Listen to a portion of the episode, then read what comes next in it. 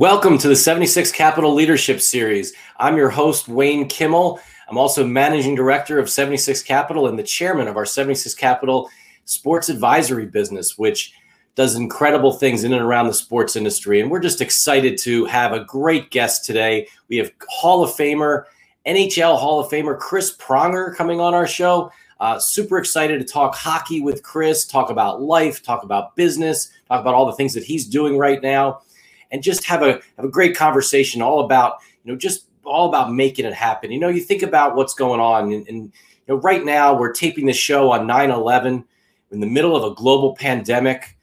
Um, you know, you think about toughness and compassion and caring and pain and love and persistence and all the things that we all need as a as a society to make it through all these tough things. And uh, I'm excited to talk to Chris about some of those things that made him an incredible hockey player, business person, husband, um, you know, father, all the great things that he's done in his career. Uh, excited to go over all, all those types of things. And as you know, at 76 Capital, we're all about investing in smart and nice and passionate entrepreneurs that are doing the next next thing in sports. We want to think about working with, and we're all about working with the entrepreneurs that are trying to make the impossible possible. And that's what it's all about. That's what it's all about trying to figure out that and try to do things that are really, truly making things happen in this world. So, you know, you can follow us at 76 Capital on LinkedIn, on Facebook, on Twitter, on Instagram, as well as subscribing to our 76 Capital Leadership Series on YouTube. And also, we are now, um, our 76 Capital Leadership Series is also on podcast. So you can listen to our, our podcasts on Spotify, on Apple, or anywhere else you get your podcast. So we're really excited to be able to share all the things that we've done on our 76 Capital Leadership Series with you, all about looking to inspire this next generation of entrepreneurs who want to do big things in the sports industry. We want to meet you, reach out to us, listen to some of the things that we, we do, listen to the great guests, the entrepreneurs, the athletes, the executives in and around the sports world that we bring onto our show, where they're giving you some great advice as to what they've done in their careers and how you could be just like them in the future.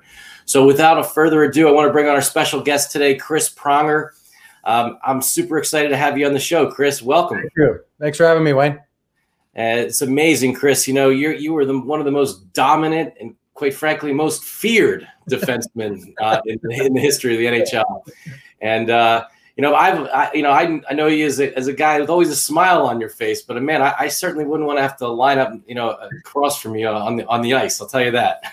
Yeah, it's uh, you know I think when when you're playing a sport and especially a physical sport like I played, you know, there's that switch that uh, it's it's game time and and you know whether it's putting the gear on and that's when you flip the switch or it's when your blades hit the ice uh, for us with uh, in hockey you know there's something that happens when you make that transformation and you start playing the game and and friendships and all the rest of that stuff kind of go out the window and and you just get immersed in the, the sport you get immersed in the game and the competition and and trying to win. And uh, you know, I certainly played uh, uh, a style that was loved in Philly, that's for sure. But uh, uh, you know, I I only know how to play the game one way, and, and, it just you know when I started getting my equipment on, that's just the way I played. And and uh, you know, I think I like to hold my teammates accountable, but but also hold my opponents accountable for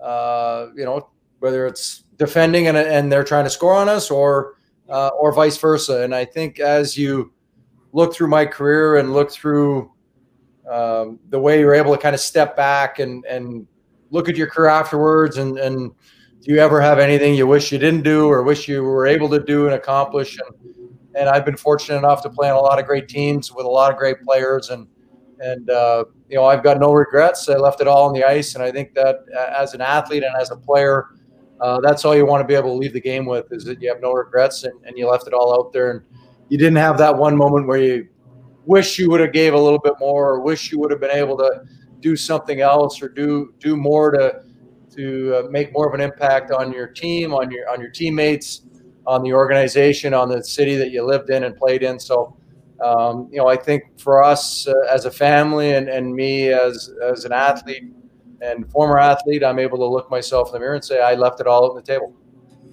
Well, that's amazing. We're really excited to have you um, on our show. It's, it's great to have Chris Pronger on our 76 Capital Leadership Series. You know, Chris, you played for the Hartford Whalers, or drafted by them, right? You went to the played for the St. Louis Blues, the Edmonton Oilers, the Anaheim Ducks. Won a Stanley Cup with them. Played with the uh, Philadelphia Flyers. Were a you were also an executive um, with the uh, Florida Panthers. Uh, now you're an entrepreneur and building a, a luxury travel business with your wife uh, called Well Inspired Travels. I'm really excited about, you know, want to want to get into that. But one of the things that we love to do on our 76 Capital Leadership Series is go way back, go all the way back to your childhood, yep. uh, and talk about, you know, what was it what was it like growing up, and and and, and were you always thinking about becoming a professional hockey player? Were there other sports that you played, or were there other things that you kind of thought about as, as a young person?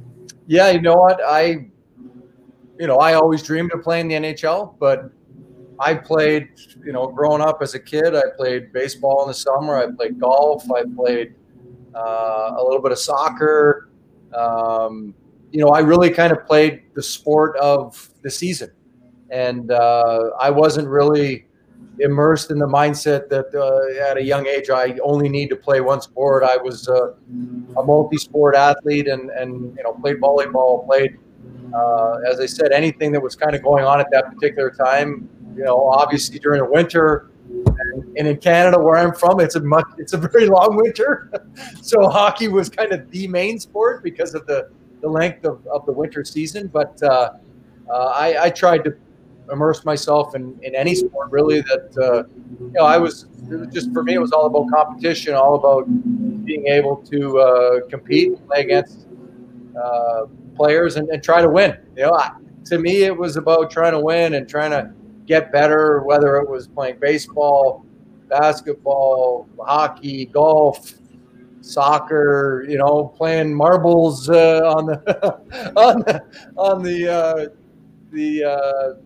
that's that middle school or or uh, you know it just it really to me didn't matter. I just wanted to compete for something, and you always want to test yourself against uh, at this at this point other kids, but uh, as you get older against uh, you know your competitors and and you know other athletes that uh, that you're trying to better on on any given day. And what was it like, kind of on, on the home front? I, I, understand your brother also was a was a heck of a hockey player. He was, you know, and I think it was great for me having an older brother. You know, he he was a lot bigger than I was at you know back then. So wait a second, you you were you played you were six six two twenty in, in the NHL. How big is your was your brother? Uh, well, he was he's six three, two two hundred, two hundred five. So I think when you look at uh, um, when you look at him and his size as a younger kid. I was tall and skinny. He was very uh, hefty, you might say. He was thick uh, as a younger kid, and and uh, you know, I get you, you're playing against older kids. You know, he was two years older, but we played against three, four, five years older than than I was.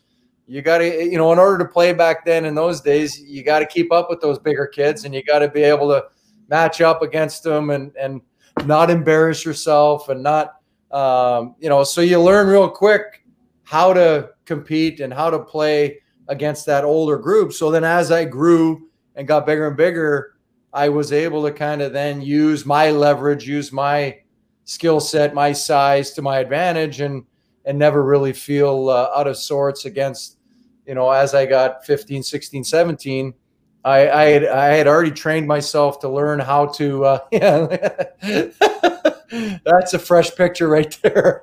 I had already trained myself how to, uh, you know, really use my advantages to to uh, allow myself to compete at a high level and and use hey, it as an edge. So for our for our podcast people that are listening, tell it describe the picture that's on the screen right now. Who is that? I don't know. I'm not sure who the guy in the middle is. Yeah. So my brother's on, as you're looking at the screen, my brother's on the right. I'm on the left. I got to be honest with you. I don't even know how old I am there. Uh, it looks like. I mean, from the clothes, it's got to be like 80s ish or something. No, no, it's you know it's probably mid 90s. mid 90s, maybe mid 90s, mid 90s. St. Louis jersey on. I have to imagine this is maybe my first year in St. Louis. Okay. Um, you know, as you can tell, the suits aren't quite made to order. but uh, yeah, I think that I think that might be my rookie year in St. Louis, or if not at the very latest, it's my so it might be ninety five or ninety six. But uh, so your brother played in the league too, right? My brother played, uh, you know, 10, 10 years. He played in Anaheim.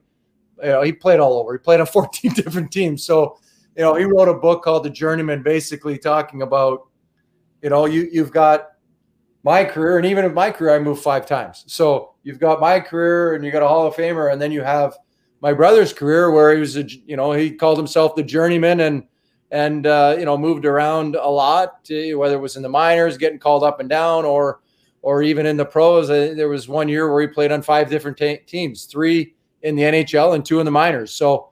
Uh, it's not always about the glory and the fame and fortune, and it's about the the passion you have for the sport and and your willingness to continue to strive to get to where you want to be and and to reach your goals. And um, you know i think you know i always talk about adversity and and the forks in the road and you know are you are you going to quit or are you going to push through and and find a way? And uh, you know i know there's a number of of speakers that are out there that that talk about those types of metaphors and those type of, of ideas. And it's so very true. We, all run into fork, whether it's business, sports, life. There's always that fork in the road. There's always the decision to be made. Am I going left? Am I going right? Am I pushing through or am I going to quit?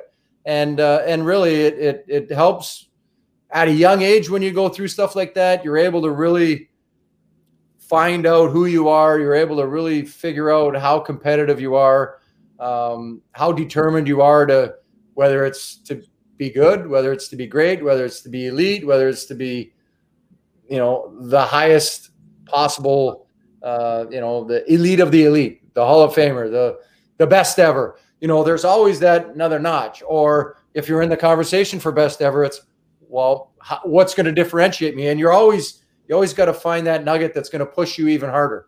And uh, you know, that's always something that I I always did. I always trained in the off season and and worked on my deficiencies and my weaknesses, but I also didn't uh, lose sight of what I was good at, and always continue to to add to those and and try to add to my repertoire so that I wasn't always a one trick pony and, and an easy uh, player to defend against or an easy player to come against uh, in, in, the in the defensive sense. Um, you're able to always add to what you do and and again, I always say it it doesn't matter if it's life, business, sports. All of these hold true for everything that we do in life.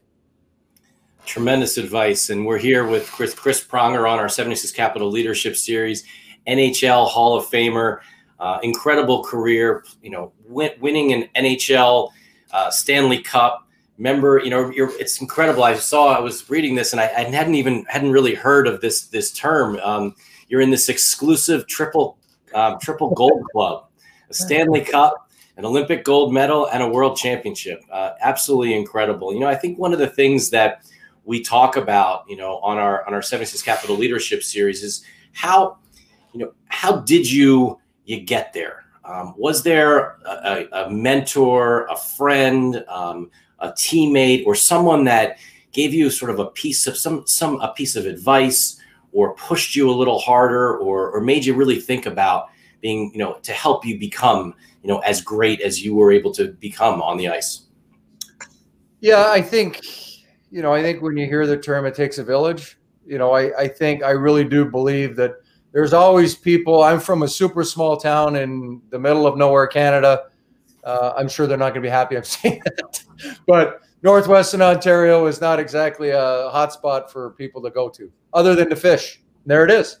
Uh, great tourism spot, great fishing spot, uh, but you know, six, seven thousand people, and growing up, obviously with no internet uh, at the time, and and you know, you get a, a weekly hockey digest, you get uh, you know a monthly biblical on hockey and whatnot. You're you're limited to what you see on TV and watching the sports Saturday nights for Hockey Night in Canada and as you kind of go through all that and and growing up in that small town, you have coaches that kind of take a they see something in you. I had a high school coach, Jack McMaster, who saw something in me, who had played university hockey in Canada and and you know was a pretty good player in his own right. And and he saw something in me and and worked with me in practice and and really kind of took my raw skill set and really started to develop and hone it. And and then you know as I went on to play junior hockey, I had coaches that worked with me, and and then I had coaches in Peterborough when I played major junior. There's a fresh 16 uh, year old right there. and uh, thanks for bringing all these treats out. Yeah, uh, well, my you know my producer and chief of staff James Santor, you know, is amazing at this, and he's digging, he's digging deep to find these. You know, when I was in Peterborough, Jeff Twohey was our assistant coach, and Dick Todd was our head coach. They'd have they had a number of of star players come through the program, and and you know they saw something in me and and worked. I you know you have to be willing to put in the work, but you also have to have people that are willing to to stick around and and help you develop and help you help guide you and navigate the pressures and and um, you know, the at this point in in Peterborough, there was a lot of eyes on me, and and you know they they did a great job in trying to shield me from a lot of that, and just focus uh, on playing the game and and and developing my skills and developing my talent. And then as you move on into into the pro ranks after Peterborough, I get to Hartford and and Brad McCrimmon, who was uh, was brought in to help mentor me, and and uh, you know there's a young Brian Burke so a young, uh, you know, an old Brad McCrimmon comes in to mentor this fresh faced kid and, you know, snot nosed little punk and, and, you know, kind of walk me through, you know, what it's like to be a professional, how you need to act, what you need to do, how you prepare and practice and prepare in games and, and, and walk me through the day to days. And as an 18, 19 year old kid, you're like, yeah, yeah, yeah, whatever beast and sure enough, you know, as you get a little bit older and you experience all the ups and downs, and as I said, the different adversities that you're going to face, you then realize, like, oh, just like your parents, you know, you realize, oh, they do know what they're talking about, you know, and everything that he said has come true, you know, whether it's about the sport, about being a professional, about handling the media, about, you know, all the things that he tried to walk me through and, and, you know, in a complimentary way, in a uh, mindful manner of of trying to help me and help guide me and and you know not very often you know I roomed with him as 36 year old man and uh, uh, rooming with this 18 19 year old kid. Uh, you know I'm sure it wasn't exactly his ideal roommate at 36 years old taking care of a kid when he's got two kids at home uh, you know, but uh, you know, as you look back, as I grew and developed into the player that I became, you look back on those moments and go, "Wow, he, you know, that's who you want to be when you get older," and and help kids kind of come into the league, and you know that you can use the pay it forward term, or you can, you know, you can really teach them a lot about being a professional, a lot about being a pro athlete, a lot about um, you know, understanding the game, understanding life, you know, on and on and on. And you, you know, as a young player in the league, there's so much going on and so much thrown at you. You need veteran leadership like that around you to kind of help guide you and, and just almost slow you down so that you can actually soak it all in and sponge it up. There's so much information being thrown at you and so much going on, uh, especially in today's world with social media and marketing. And it's such it's at such a bigger level now than when I broke in the league in '93 that uh, you, you, need the, those strong leaders in the locker room to kind of help uh, you know balance the group out.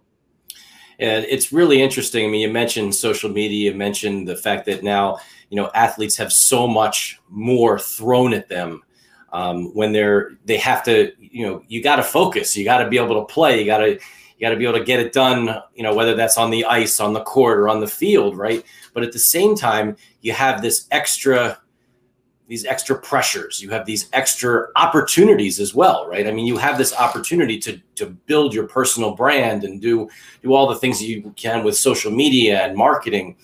You know do you how do you how do you help younger players or younger athletes or talk to them about those extra pressures that they now have off the you know you know off the ice Yeah, no, I think when you think of social media, the one thing that I do tell them is first and foremost, it's great you're on social media. It's great you're interacting with fans, with other athletes, etc. But at the end of the day, if you don't play good, it all doesn't matter. You have to focus on being the best player you can be, playing at a high level, continuing to excel and get better and, and succeed.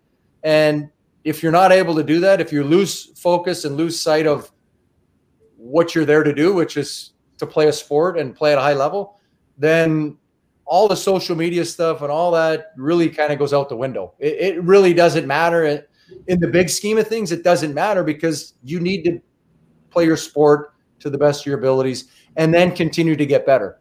And I always felt when I was playing, it was going to be time for me to retire when I was no longer learning. You know, when you stop learning, whether it's business, sports, as we talk about life, you, you're a dinosaur. You're, you're, you're going backwards and everybody else is going forwards.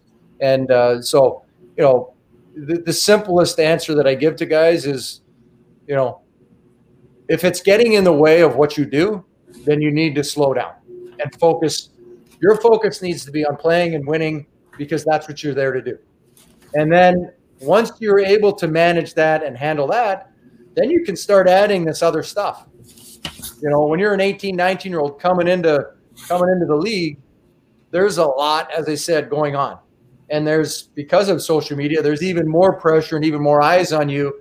And you need to understand the magnitude of every keystroke. Everything you say is now scrutinized and you know monitored and you know yes it can be monetized but one slip up and the monetization goes away like that so it, it it can be a double-edged sword. It can be a, a great asset and a great tool, but you really got to focus on why you're there. I think initially, and and kind of slowly dip your toes in and and and kind of move along in in that space, in the marketing space.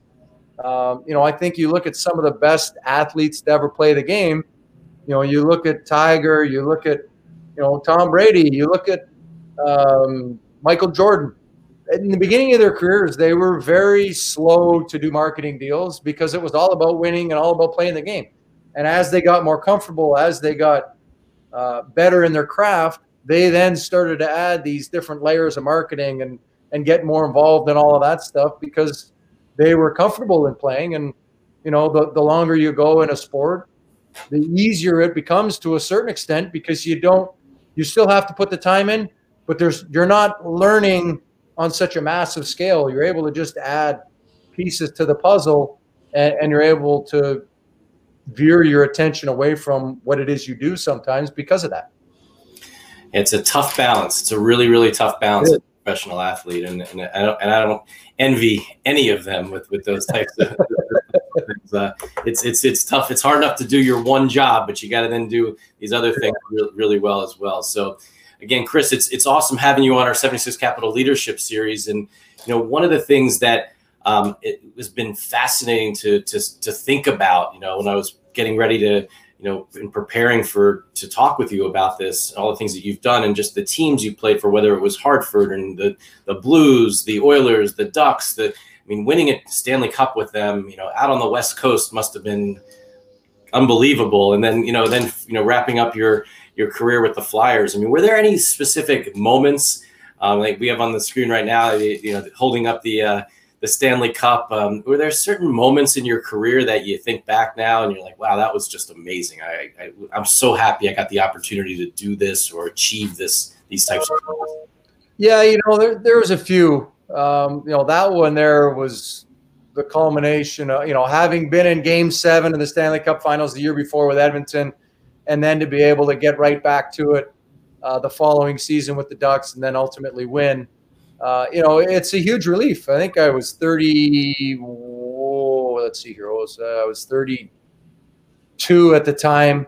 And, it, you know, you get to a point where you start, okay, how many opportunities are you going to have? How many, you know, a lot of those guys that were on that team, especially the young guys, Perry, Getzlaf, some of those guys, they haven't been back to the final since. So, you know, I remember our, our defensive coach, Dave Farrish, was saying that his first year in the National Hockey League, he got to the finals with uh, I think it was the New York Rangers, and he's thinking, "Oh, this is easy. I'll get back there again." Never got back.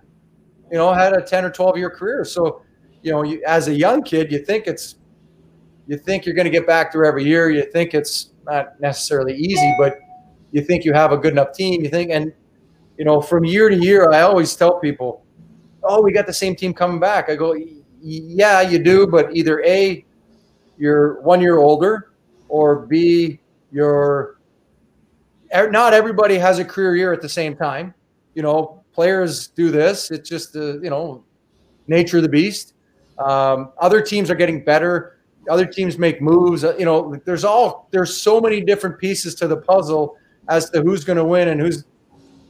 You can't automatically bet that oh they're they're going to go back there. They're going to go. It just our sport specifically hockey. It's so hard to win the Stanley Cup that the teams that are able to repeat, it, it's it's rarefied air, especially in this era with parity and and kind of where things are at. It it is unbelievably hard, and um, you know a lot of things have to go right for you to win. I know that that year in particular, uh, we we had a number of guys have career years. That and that team was awesome in the sense we could play, we could beat you five six five we could beat you 2 1 in a defensive effort. We could beat you up. We could, you know, we could play a tough game. We could play a finesse game. We could play a high scoring game. We could play a tight checking game. You know, we could adapt to any style of play that we were playing against. And, you know, that's what made that team specifically one of the, the funner teams, if not the funnest team I played on, is just so much depth and, and variability to how we played the game and, uh, you know, we played at a high level all year long. You know, the interesting part about that year, I got hurt and Scotty got hurt. Scott Niedermayer got hurt around the same time. And we went on a little bit of a slide. We, I think we lost like nine of 10. And, you know, it was at the time in February where it was like almost like a kick in the can, kick in the butt where you're figuring out, okay, we, we do have a certain way we got to play. We got to play an, an high intensity game. We got to play a physical style. We have to. That's our game, and and I think it allowed us that detour through part of the midway through the year to kind of okay, we can't take nights off. We can't coast. This is a style of of hockey that we play. This is how we're successful, and we have to keep playing that way. And you know, I think when you go through that and you have leadership in your locker room that hey guys, this is how we do it. This is our blueprint to win each and every night. And then when you're able to go out and guys buy in and guys have that belief in the locker room that this is how we win, and then they go out and produce and perform and play at that high level, it's a lot of fun to be a part of. Yeah, absolutely, and really, really, you know, great, great advice, great stories. Um, you know, these are the types of things that I think have been really amazing is what we've been able to do, you know, here on our 76 Capital Leadership Series. Again, Chris, so thanks so much for joining us on our 76 Capital Leadership Series. And these words of wisdom are things that are that are not only helpful in the from the sports world, but really translatable into the business world. And I think that um, you know these types of um, this type of advice is incredible. I mean, it, while playing in the NHL, were there any businessmen or owners or people that you got to know or got to get close with um, that you played for? Sorry. No, hey, doesn't matter. These days, it's you're in the middle of a global pandemic. Of course, nothing matters. um, so you know, were, were, were there were there some owners and and and executives um, that you got close with that you felt like they, they were were helpful to you? You know, I always I always tried to talk to the GMs. I always tried to, you know, I I I wanted to have that separation of powers with, you know, I didn't want to be too friendly with the owner. Just people get traded. People you know, they think, oh, you're going to the you're going to the owner. You're going to the, you know, I, you know, I I wasn't a big fan of that. Um, you know, I think I'm a firm believer in owners own, managers manage, coaches coach, players play everybody has their role, and and much like a business, everybody's got their role. Everybody's uh, got a job to do. Uh, I, as a player, my job was to play and and help the team win and be successful and and play to the best of my abilities. Um, you know, having said that, there are a number of people that I met along the way through my travels, especially here in St. Louis, uh, which was my longest tenure. But I got to meet a lot of businessmen in the community, uh, business women in the community, and you know a wealth of knowledge. Uh, a number of them are great mentors to me, and and you know how how they managed, how they run their businesses, uh, how they look at certain deals, how they look at uh, growing their business, um, how they look at their staff, and and how do they invest in their people, uh, how do they train their people, and you know, there's always I was always asking little questions about that. Uh, I've always been interested in business, interested in you know running my own company and and kind of being my own boss and, and and that type of stuff. And so I was always very inquisitive and asking questions about that. And and when you have mentors like that and you have people that are willing to help, you know, the the year in Philly when I got hurt, you know, and I was, you know, it, it was over. I knew it was over. I was just like, all right. I called a couple of couple of dear friends who were mentors to me, and the moment I called, they were on a he one of them got on a flight, was at my house the next day in Philly.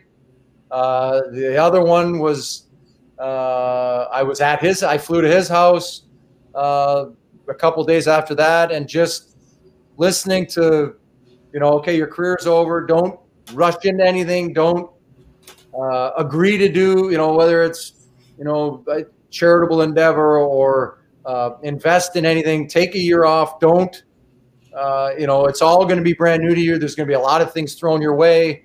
They're going to sound interesting at the time. You're not going to be able to do the proper due diligence. You're not going to be thinking clearly. You're going to be anxious to get started doing something else. And and it was absolutely perfect advice because that first year I just worked on getting healthy. I kind of I you know I read books and kind of you know kept myself busy in that regard, but just really focused on my health and focused on getting better and focused on my family.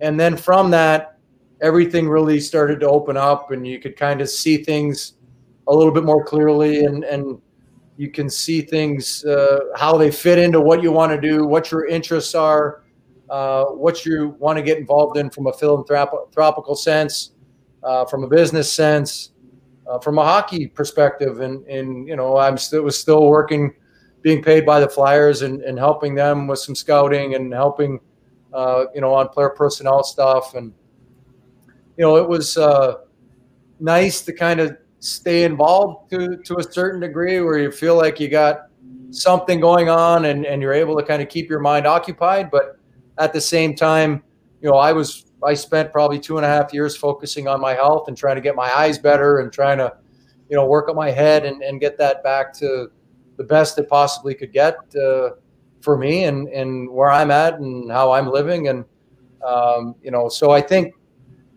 when you have good people around you like that, that you trust and, and you really look up to and, and, and respect, you, you really take to heart what they have to say because, you know, both of them had retired and, and went through exactly what I was going through, not necessarily at my age, but, you know, at at that inflection point of, of understanding, okay, what's next? And, uh, and when you have people like that, that are mentors to you that, that go through a very similar process and, and ha- you're able to learn from what they went through, uh, you're, you're, you're in good hands and, and everybody needs to have people like that to lean on and trust and, and help them through whether it's a difficult time or help them through finding that next thing. Absolutely, and one and one of our our, our mutual friends is, is Peter Luukko, who was ran the Flyers when you were with the Flyers, and someone that you did some some other other business with afterwards, right? As well. Yeah, yeah no, absolutely. Uh, you know, Peter was was instrumental in in uh, getting me down to Florida and introducing me to Dale, who I knew casually to say hi to, but I didn't really have a relationship with Dale. I didn't know him on a personal level you know, I knew who he was and and and had met him a number of times, but uh, you know, started talking to Dale uh, through an introduction from Peter, and and you know, formed a relationship and and started talking about hockey, started talking about uh, you know managing and and talking about uh, uh, you know really the game of hockey and and you know what I was interested in doing, would I be willing to help him, and and that's kind of how I got down to Florida. Yeah, I mean, going back for a second, I mean, What was it like when you got that call from the Hall of Fame? it's an interesting story because I was at uh, I was at Albert Pujols charity golf tournament, and I was playing in a foursome with four deaf guys. Oh my god! And but the, the crazy part is that I get this phone call. We're in the middle of a hole. I get this phone call. I said, "Sorry guys, I just got to take this." I walk over, you know, I'm like 20 yards away, and I'm talking on the phone, and I'm like, "Oh, thank you, appreciate the phone call, John." John Davidson. I'm like, "Oh, thank you for the call." Uh, this is great news. I appreciate it. You know, blah, blah, blah, blah. Thank you for welcoming me to the Hall of Fame. And I, I walk back to the golf cart, put my phone down, and my cart mate looks at me goes, Oh, I read your lips. Congratulations. wow. You know, and you're like, Oh, I said, he's like, Oh, don't worry. I won't say anything. this I had to do uh, media stuff the next morning uh, during the, the official announcement. So it was uh, an interesting way to get the call, but uh, uh, it was uh, uh, a tremendous honor to be called by by John Davidson and Lanny at the time, and and then to be inducted with the group I was with Nick Lidstrom and and Sergey Fedorov, Phil Housley, and, and Angela Ruggiero, and then Peter Karmanos in the in the building. Uh, the builders category, I think, was you know a fitting group. Uh, obviously, played against uh, Sergey a lot when he was in Detroit, and, and a few of his other stops. Obviously, Lidstrom his whole career, and and obviously a, a number of Olympics that uh, Angela was at, I was at as well. So, uh, and then Phil. So, you know, when you're going to your peers like that, and you go in, uh, uh I think there at the time there might have been 278 people uh, that had been inducted into the hall at the time. You're in there with a select group, and you know the the honor and and privilege it is to to be called a hockey Hall of Famer. And and uh, it's it's tremendously humbling and something that when you're playing a sport you don't oh i want to be a hall of famer. You think i want to play hockey. You know your passion is about the sport about the game about playing. And and even as you're going through your career you're you're not at least i wasn't playing to be in the hall of fame. I was playing to be the best possible player i could be. And ultimately if that's meets those standards then you know that's incumbent upon the selection committee to see that but you know, I just wanted to be the best player I could be and, and play the best hockey I could each and every night.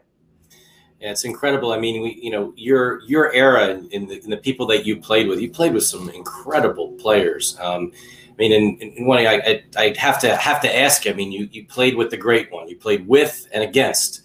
yeah. right?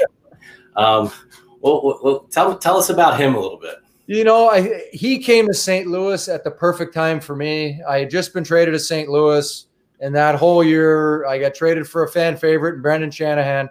So that whole year, I was getting booed. It was, you know, they were upset that I was there and not Shanny, and on and on and on. We traded for Gretz. I think it was late February, maybe early March, and he came at the perfect time because all the spotlight left me and and was thrown onto Wayne.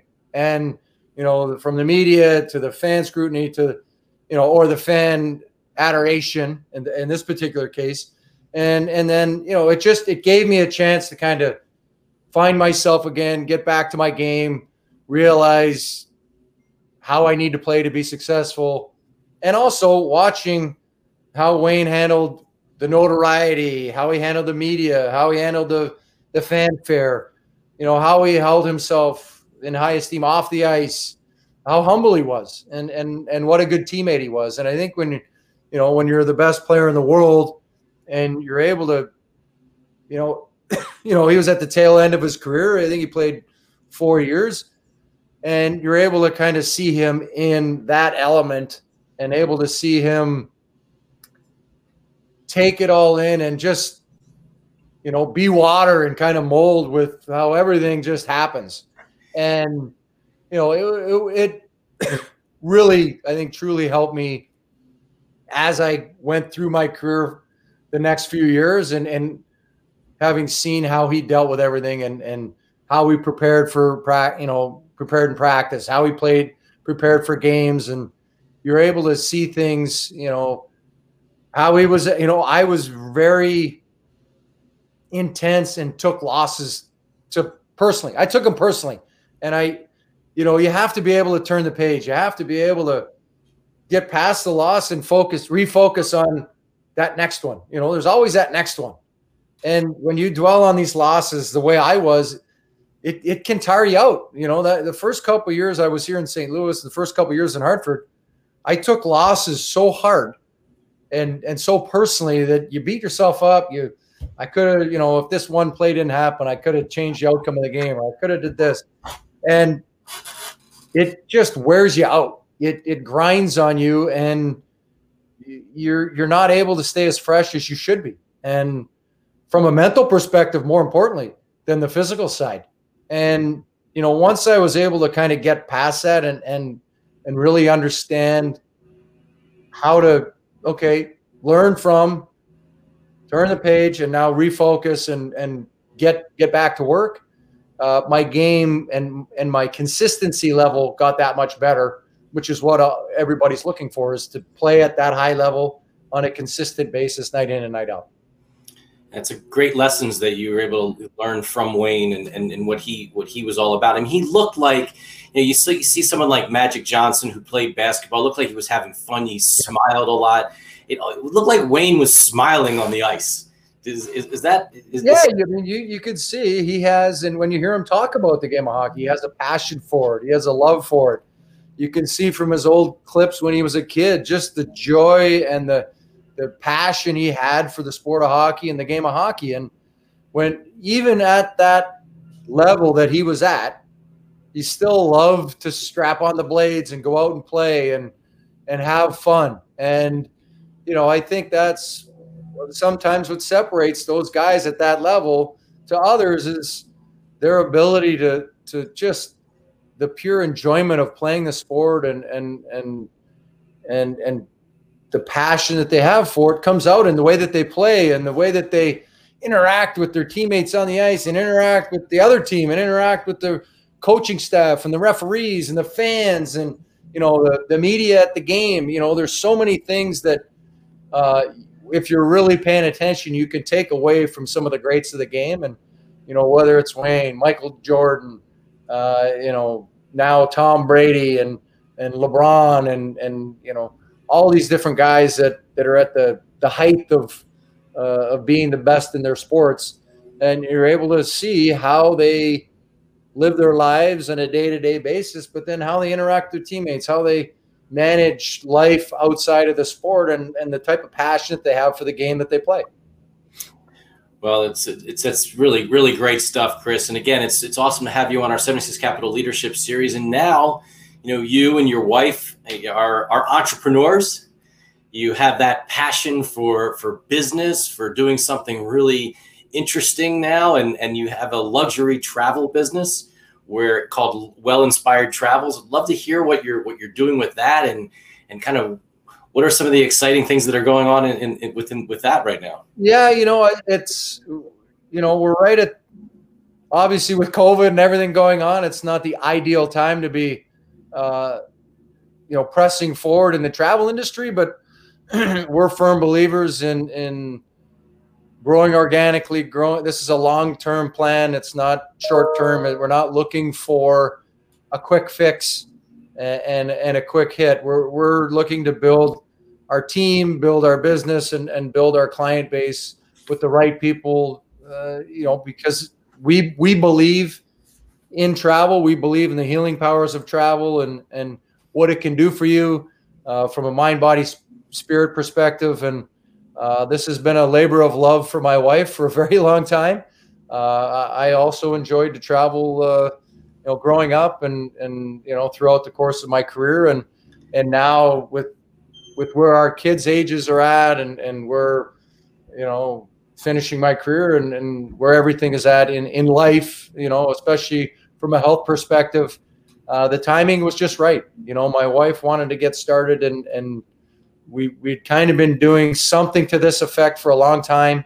Uh, and, and ultimately a couple years ago, my, my wife wanted to, to jump in and, and start something. And as I said earlier, I've always wanted to, to run a business and, and be my own boss and, and build something from the ground up. And, uh, you know, when I really started talking to her about it and, and talking about the direction and, and where we could take this, you know, I started to get excited. I really started, you know, and then the ideas start flowing and you start brainstorming and, and start talking. And, and, you know, when you have that kind of passion for something, it's 24 seven, you're just, your mind's constantly going. And I think, you know, I had a lot of questions when I, I didn't resign with the Florida Panthers. And, um, you know, I think for me, it was, I, I, I really saw something, ability to, to be around my family more, uh, you know, build a business with my wife and and I, and I truly believe in in what we're doing and in what travel can do for you. And and you know, our business model is a little bit different than most.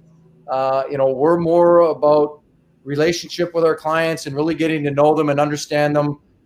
Uh, having been an elite athlete, having lived the, you know, I know what elite athletes need and want. I know what a CEO or a C-level executive wants. I know what a business owner wants in the sense that I know the demands in their time, the pressures of their job, the demands in their family life, uh, the strain and pressure on their kids.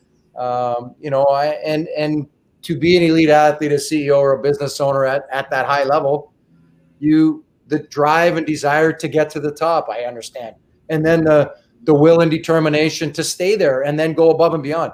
There's so many parallels amongst that group. That's kind of how we figured out who our niche was, and that's because that's what we know. That's who I know. That's you know from a spouse perspective. That's what my wife knows from a family perspective, and we get it and understand what they're going through. And we firmly believe through travel, from a health and wellness perspective, when we talk about mental health, we talk about physical health, we talk about all these things. They're they're out in the stratosphere more now than ever before the pressures and, and demands on our time, travel, in our opinion, is very important to to taking you back and, and really helping you become that that better leader, to de-stress, to learn new sleep techniques. It, it can be as simple as that. And your ability to, you know, we're, we're not about, you know, how many people do you know now that go to a beach, sit on a beach for seven days, do nothing, and then they come home? I don't know very many that do that anymore. You know, you might sit on a beach for a day and then you're going to go do an adventure. You're going to go do something else. You're going to learn about different culture. You're going to go on an adventure. You're going to try different culinary.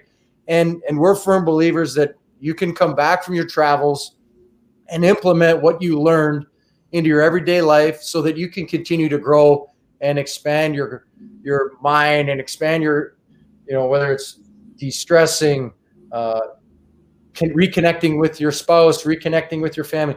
There's so many different avenues you can go down with what we do.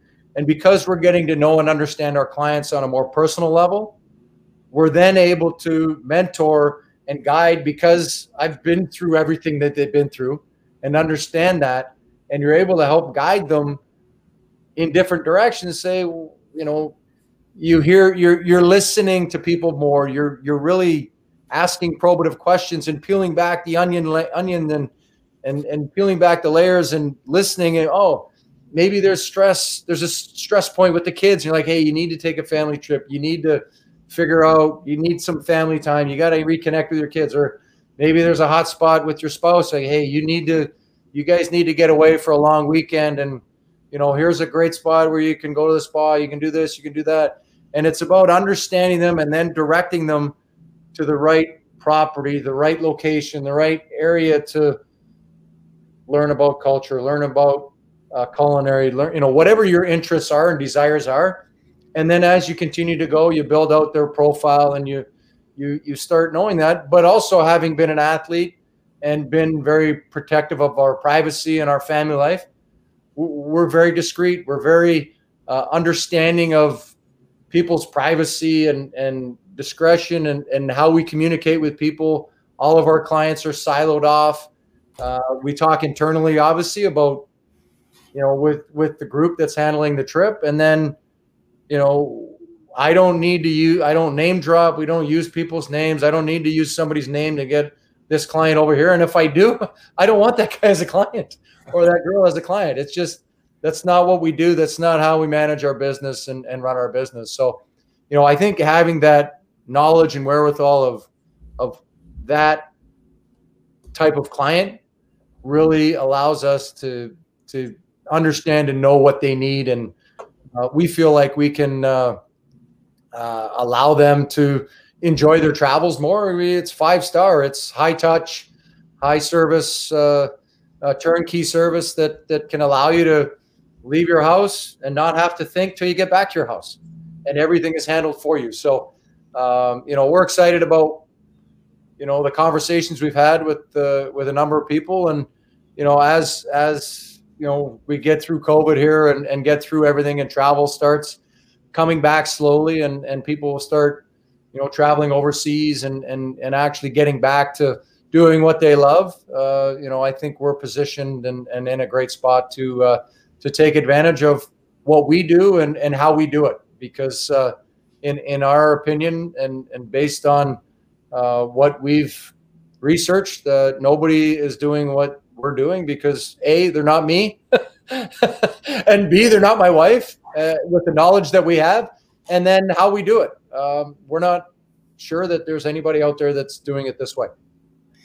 Well, I, will tell you something. Well inspired travels uh, will be successful because everything that you've done, everything you've touched, everything you've worked on, um, worked hard on has has been successful in your life. And I could just you know tell through your passion and and what you shared with me, with you and your wife and, and your team that you've put together here to build this company, Well Inspired Travels, is going to be successful. And, and I recommend it to to all of our our listeners and viewers out there. If you want to take a you know a high high touch five star type trip, as you said, when when things when things get better out there in the world, reach reach out to Chris. Um, it's at well um, underscore travels and. Um, you can uh, on that's Twitter. Twitter that's Twitter or wellinspiredtravels.com there at the bottom. Uh, and uh, or you can find me on LinkedIn and we'll have a conversation. Well, you're you're one of our new sponsors. I love it, Chris. This is great. Uh, there you go. uh, no, this is, this is awesome. This is really great. I, I just I I love the passion that you have for this. I love to hear all the stories about what you, ta- you talked about, you know, through your career as a hockey player. I mean, incre- incredible career. I mean, as, as, we talked about earlier, in, in, in rarefied air, winning unbelievable championships, um, you know, this, you know, just getting a Stanley Cup and be able to hoist it over your head. I can't even imagine what that feels like. To be an NHL Hall of Famer, um, it's incredible, and and you're young and you have so much more to go do, and and, and you're doing that with well inspired travels, and it's really been a, a, a pleasure having you on the show, and just uh, thank you so much for joining us, Chris. Thanks, Wayne. Appreciate it. Thanks for having me. Absolutely. So this has been another great edition of our 76 Capital Leadership Series. Again, my name is Wayne Kimmel. Our producer is James Santor back at the station or wherever he is today in this COVID world.